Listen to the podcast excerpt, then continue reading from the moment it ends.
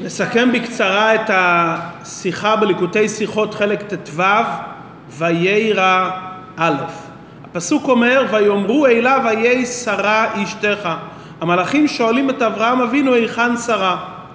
בספר תורה המילים אליו, מעל המילים יש ניקוד על האותיות א', י', ו'.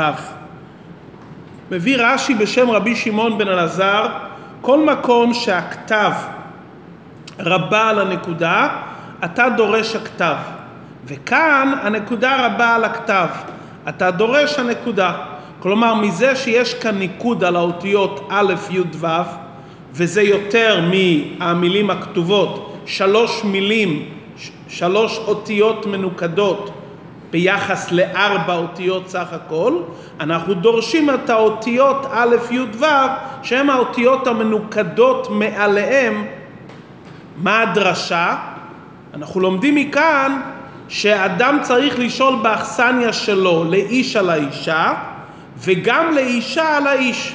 כלומר למרות שהפסוק אומר ויאמרו אליו הם שאלו את אברהם היכן שרה אבל הם שאלו גם את שרה היו אברהם. עד כאן מה שרש"י מצטט בתחילת דבריו. דברי רש"י דורשים ביאור רש"י בא לבאר את המילה אליו. הוא מצטט בתחילת הדברים ויאמרו. רש"י לא מתעכב על העניין של ויאמרו, הוא מתעכב רק לבאר מדוע יש ניקוד בספר תורה על האותיות א', י', ו' במילה אליו. ובכלל מדוע רש"י מסביר את משמעות הניקוד שיכל לבאר בפשטות שהם באו לבשר לשרה על לידת יצחק. הם שאלו היכן היא, כי הם רצו לבשר לה ששרה, שיצחק ייוולד בעזרת השם למועד. גם עלינו להבין, אם אנחנו רוצים להדגיש את המילים א', י', ו', אפשר לשים ניקוד רק על האות ל', ואז אנחנו נגיע למצב שהכתב מרובה על הניקוד, ונדרוש את האותיות הכתובות א', י', ו'. יש כאן איזה משמעות דווקא לניקוד, יש כאן עניין בניקוד, שהניקוד בא ללמד אותנו איזה עניין מסוים. הסברת הדברים. המלאכים לא באו לשאול, את, לשאול על שרה כדי לבשר לה על לידת יצחק. ומדוע? כי מי שנשלח לבשר על לידת יצחק זה מלאך אחד. ובתורה נאמר ויאמרו לשון רבים, שכל המלאכים שואלים היכן שרה. אם כן אין זה בשביל הבשורה כי הבשורה זה מלאך אחד. אלא מדוע כל המלאכים שאלו מחמת נימוס ודרך ארץ? ומכיוון שמצד נימוס ודרך ארץ צריכים לשאול גם את האיש על האישה וגם את האישה על האיש מטעמי נימוס לכן בתורה בפירוש כתוב שהם שאלו את אברהם על שרה. אבל התורה מרמזת ואומרת תדע שגם את שרה הם שאלו על אברהם. אבל מכיוון ששרה היא צנועה, וכפי שרש"י מיד ממשיך ואומר שבמציע למדנו ששרה אימנו הייתה צנועה והמלאכים ידעו היכן היא נמצאת, לכן התוכן איך הם שאלו את שרה על אברהם היה בחלישות. זה המשמעות של ניקוד, ניקוד לא בא לעקור את המילה. אם הוא בא לעקור את המילה, לא כותבים את המילה לכתחילה. ניקוד כפי שלמדנו במקומות אחרים בא להחליש את המילה. כמו וישקהו בנוגע לעשיו. הוא נשק אותו אבל לא בכל ליבו. כמו שנאמר בנוגע לבנות לוט ולא ידע בשכבה ובקיומה. הם לא ידעו, אבל הוא כן ידע. כלומר, יש כאן חלישות. גם כאן, מכיוון ששרה הייתה צנועה, האופן ששאלו את שרה על אברהם לא נכתב בפירוש בפסוק. ומדוע רש"י מוסיף עוד שני טעמים נוספים בהמשך אחד? מה הם שני הטעמים הנוספים? טעם הראשון כמו שאמרנו להודיע שהיא צנועה ולחבב אותה על בעלה טעם שני בשם רבי יוסי בר חנינא כדי לשגר לה כוס של ברכה כי לרש"י הוגשה אם המלאכים רוצים רק להתעניין בשלומה לא צריכים לשאול היכן היא נמצאת, צריכים לשאול בשלומה. ומזה שהם שאלו באופן מדויק היכן היא נמצאת, מכאן אנחנו למדים עוד דבר, שלא רק שהם רצו לחבב אותה על בעלה, אלא הם רצו לדעת את המיקום המדויק ומדוע כדי לשלוח ולשגר לה כוס של ברכה. ורש"י זקוק לשני הטעמים, מכיוון שהקושי בטעם הראשון, אברהם אבינו ידע על הצניעות של שרה, וגם המלאכים ידעו.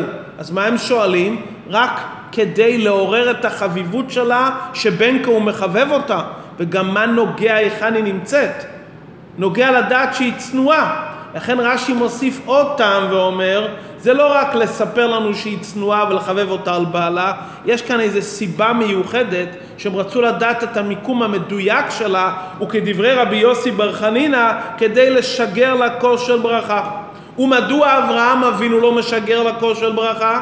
כי אברהם אבינו היה טורח עם האורחים לאכילם, והוא עומד עליהם תחת העץ ויאכלו. הוא עומד ומשרת אותם ורק הם אוכלים. ומכיוון שהוא לא אכל איתם אלא עמד לקיים את המצווה של הכנסת אורחים ביתר שאת, לכן היה, נאלצו האורחים לשגר מהכוס של ברכה שלהם ולא מכוסו של אברהם כי אברהם אבינו לא אכל באותו סעודה ולא היה לו כוס של ברכה. להם בוודאי היה כי אברהם אבינו נתן להם סעודה עם לשונות של חרדל בוודאי שנתן להם כוס של ברכה. ומכיוון שהיא הייתה צנועה מוסיף רש"י ואומר רבי יוסי בר חנינא אומר שהם שיגרו לה כוס של ברכה בתלמוד למדנו בשם רבי יוסי בר חנינא שאישה מכרת באורחים יותר מבאיש.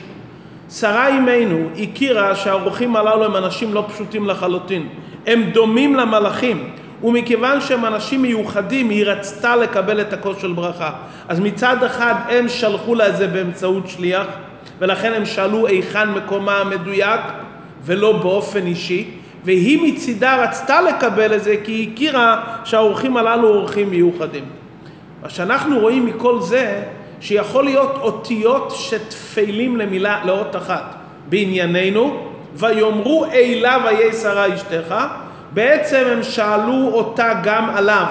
במילים אליו אנחנו רואים שהאותיות המנוקדות הם העיקר, ואז אנחנו דורשים את המילה היו. אבל בפירוש הפשוט שאתה אומר אליו, האותיות א', י', ו' תפלים לאות ל'. כלומר, יש כאן טפל ועיקר, ודורשים את הטפל בשביל העיקר. את זה רש"י מרמז בדברי בעל המאמר רבי שמעון בן אלעזר. במסכת ביצה נאמר שאישה מותר לה ביום טוב למלות תנור מלאה פת למרות שהיא צריכה רק פת יחידה ליום טוב. והנימוק אומר רבי שמעון בן אלעזר שהפת נאפה יפה יפה בזמן שהתנור מלא. כלומר כמות גדולה לפת אחת, למרות שזה הרבה יותר, אבל מכיוון שזה נאפה יותר טוב שהתנור מלא, מותר ביום טוב למלות תנור מלא שצריכים רק פת אחת. אנחנו רואים שיש כאן טפל ועיקר, והטפל נסמך לעיקר. לכן גם בענייננו האותיות א', י', ו' תפלות לאות ל' שהוא העיקר. מה ההוראה מזה בעבודת השם?